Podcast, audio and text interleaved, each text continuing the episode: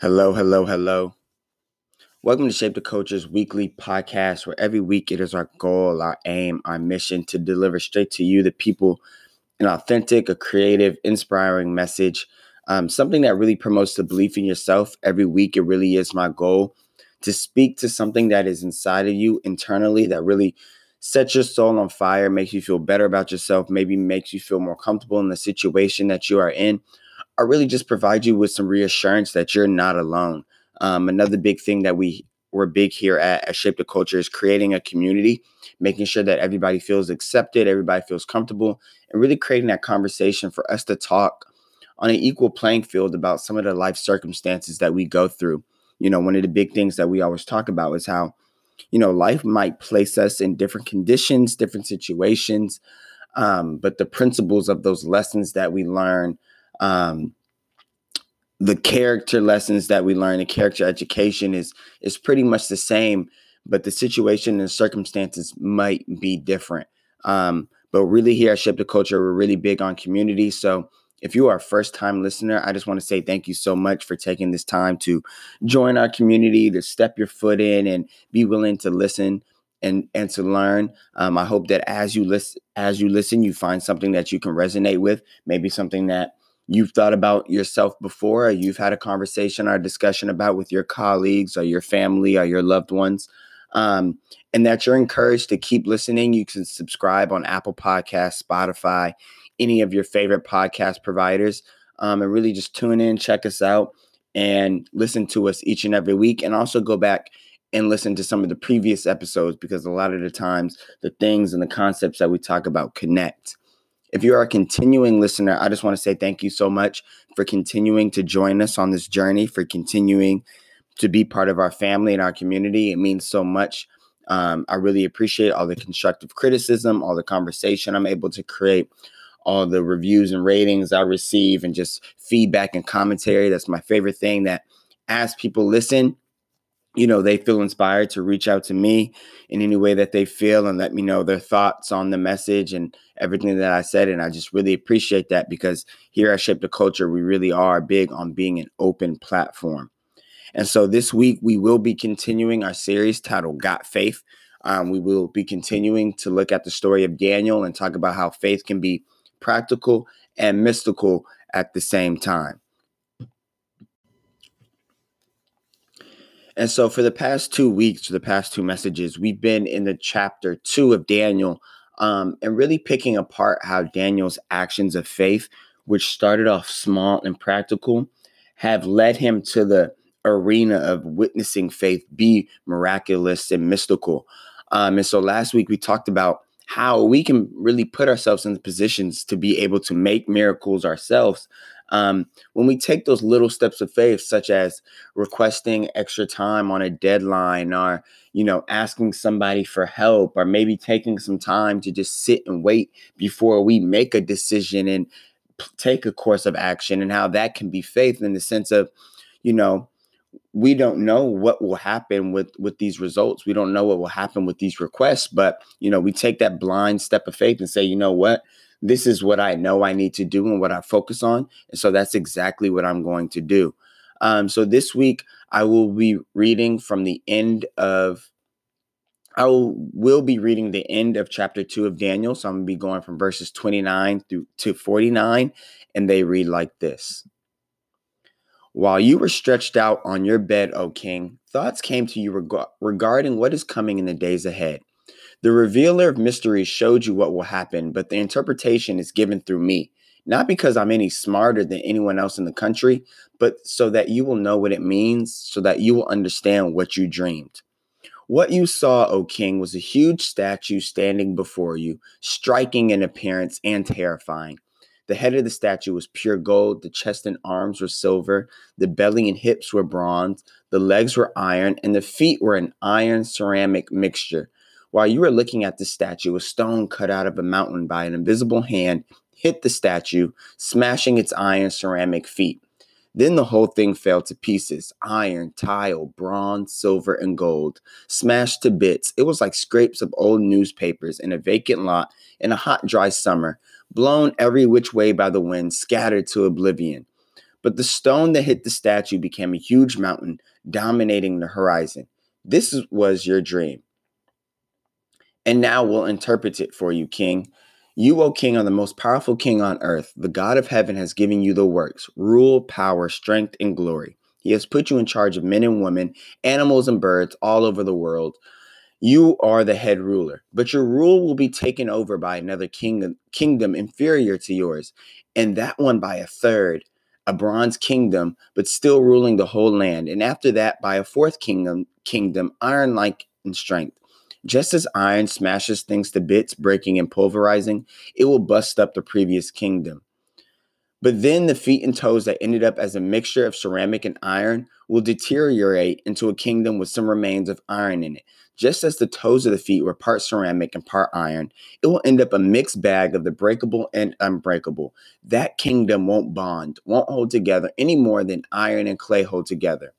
But throughout the history of these kingdoms, the God of heaven will be building a kingdom that will never be destroyed, nor will this kingdom ever fall under the domination of another.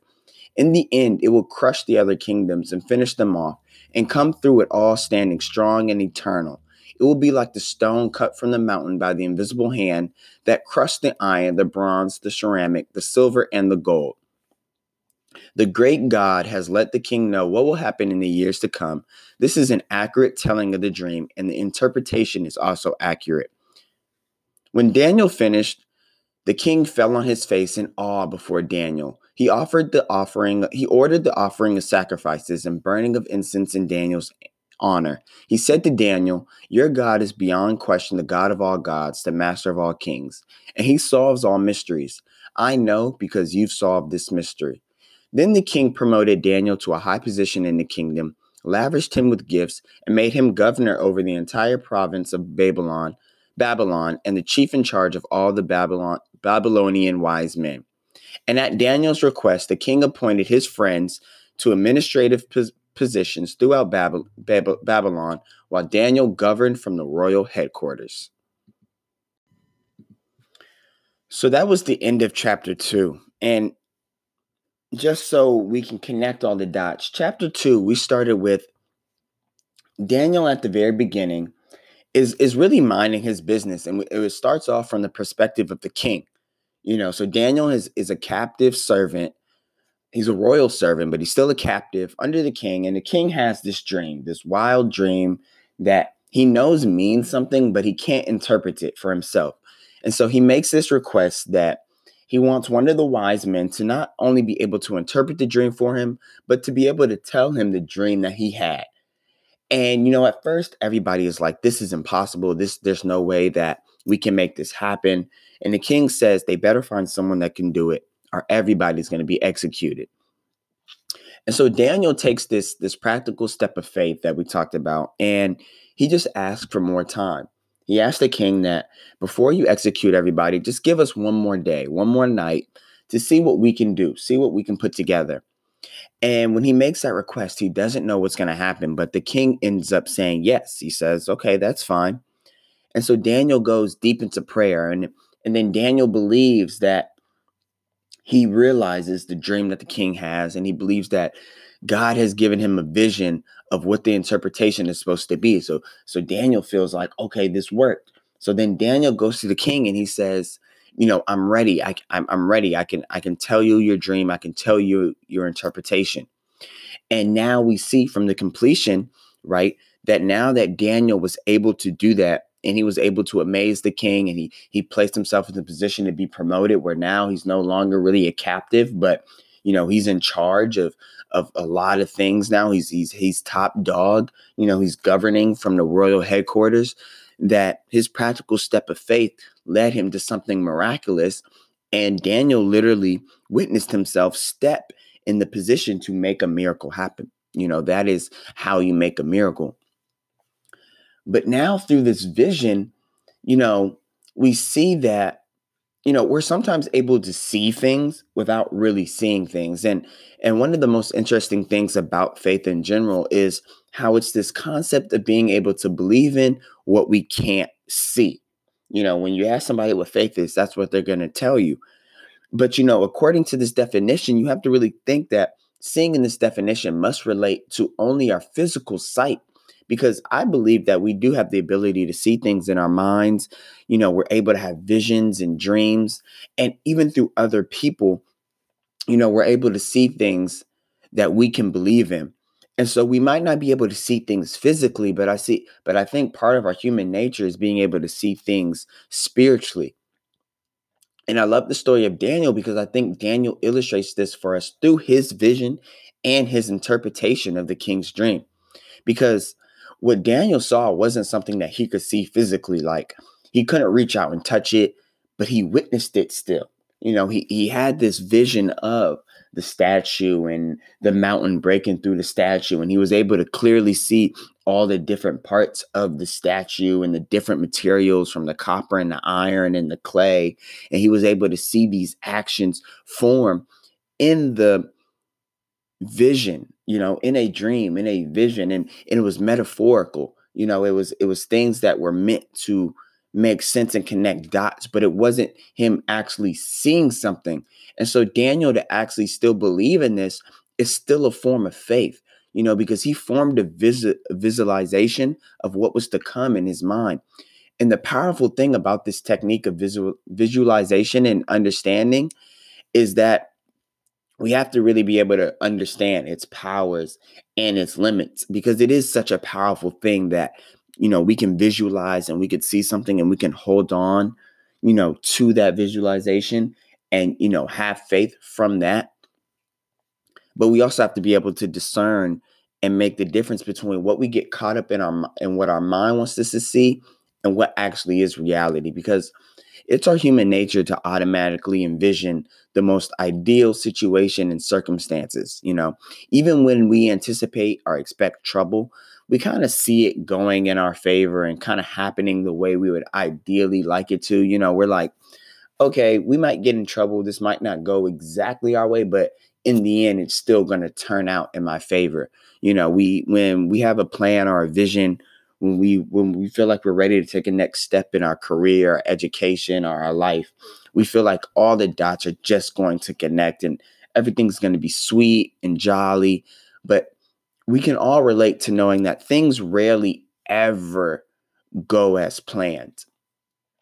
And so I think that's also a big thing about Daniel's vision and then Daniel's interpretation. That was like a really powerful thing because I believe that Daniel in this moment unlocked a level of clarity that we can truly aspire to because inside the king's dream there are so many details right there's so many details like i said with the the materials of the statue and even the way the statue was, was designed and all the different parts and then the mountain coming through it and then certain objects of the statue crumbling before others and i can only imagine that as the king is having this dream you know his mind was probably like racing it's probably racing and at first he probably wanted to be able to say okay this must be something good this must be something grand this must mean that on the other side you know things are going to be amazing and everything is going to work out you know?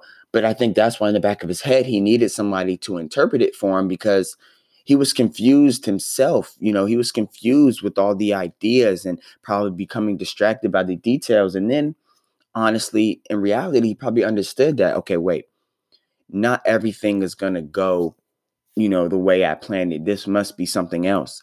And we see that once we strip away all of the extra you know that daniel was really able to get to the root of the issue and be able to explain certain things to him in a in a kind of a matter of fact sort of sort of way, right? And Dan, that's because Daniel was able to see the dream with clarity. And I and I think about ourselves when we always say, you know, everything in hindsight is 2020. Because, you know, I think that once we get filled up with these grand ideas and dreams and schemes and plans, you know, we kind of do that to ourselves. We get caught up with all the ideas and the details. But then after the fact, maybe after we've completed what we've wanted to complete it, maybe after we've achieved what we've wanted to achieve, or the situation that we are going through settles down, the storm kind of fades away. We we start kind of realizing how simple things were. Like, oh wait, that wasn't you know necessarily so grand and so mystical and magical, but it did happen. and it was impactful and I and I learned this and I gained this, but I also lost this. But it is kind of matter of fact where it is kind of simple, it's ordered, you know, it's ordered steps and it's detailed. But we have to recognize that that's still faith. You know, that was us still believing in something that like I said, we couldn't physically see, but spiritually we were inclined to kind of see something and we kind of had a preview, you know, and a vision, a dream of something that was meant to happen. And Daniel focused on the specifics and really the principles of the issue. You know, Daniel's interpretation was concerned with the welfare of the kingdom, the people, and really the effects of the king's actions. It was really nothing more and nothing less than that. And, you know, and he had to break that down. And we can learn from this because as we live and grow, dream and work, we have to understand that we will never be able to plan everything accordingly. We won't be able to make sure that everything goes exactly how we want it to. And we would really be better off focusing on what we can control, which is how we treat people, how we conduct business, how we give, and also how we receive, how we provide support for ourselves and others, and how we ensure that we contribute to the welfare of ourselves and others. And I and I truly believe that if we can keep ourselves focused on these things, then the natural evolution of life and progression would take care of itself. And outside of the vision, you know what I really love about Daniel's story as a whole is that it's a testament to this. You know, Daniel never could have imagined he would go through everything he went to, he went through. And if we go back to the beginning, you know, where we learn that Daniel is this young, intelligent, capable, handsome young man of nobility that, you know, he probably did have high ambitions at first and thought he would be royalty and thought, you know, he was meant to serve, you know, right hand to a king and he was meant to be, you know, of high status and he was meant to be able to be a man of God and interpret dreams and see visions. But never would he have imagined that he would find himself achieving these high ambitions through the role of a servant slash captive, you know, and that's really what happened. You know, Daniel went through all of this. He, he his land was taken over. He was thrown into service unwillingly. They tried to change his name. They tried to break his faith, you know, break his spirit. And then through all of that, though, through him staying down, through him staying patient, like I said, taking those small steps of asking him to switch his diet, asking for more time, you know, relying on, you know, the visions that he had, having faith in the visions that are in his head, you know, we see him now promoted to a high position in the kingdom, lavished with gifts and made governor over the entire province. You know, he's chief in charge of all the wise men. And, you know, that is miraculous. That is that myst- mystical faith, but it came from something very practical. And, you know, and this week I really wanted us to focus on, you know, our own visions, our own dreams, and our own ways of seeing things without really seeing things, but being able to believe in those because sometimes seeing can be believing, but also believing is seeing. If you believe in something, I truly believe that you're able to see it spiritually and you can hold on to that and use that as your anchor for your faith. And so this week, I really want us to be motivated by that, to hold on to our visions, to hold on to our dreams. But I also want us to be, you know, wise to the reality that, yeah, just because you see it in a vision and a dream, you know, you have to sometimes be willing to strip away some of those extra details, like I said, and get to the root of the issue. You know, focus on the practical things that you can do each and every day to make that grand vision happen but realize that sometimes it's not always going to be as grand as you may envision it, but it's still going to be faith. It's still going to be miraculous and it's still going to be your reality. So thank you once again for tuning in to Shape the Culture's weekly message. I hope you enjoyed your time here. Like I said, I hope you heard something that will set you on fire for this week, will, will help anchor you and ground you, give you some more belief and confidence in yourself as you make decisions throughout the week. Next week, we will be continuing this series. Until then, I love you all, and I'll talk to you next week.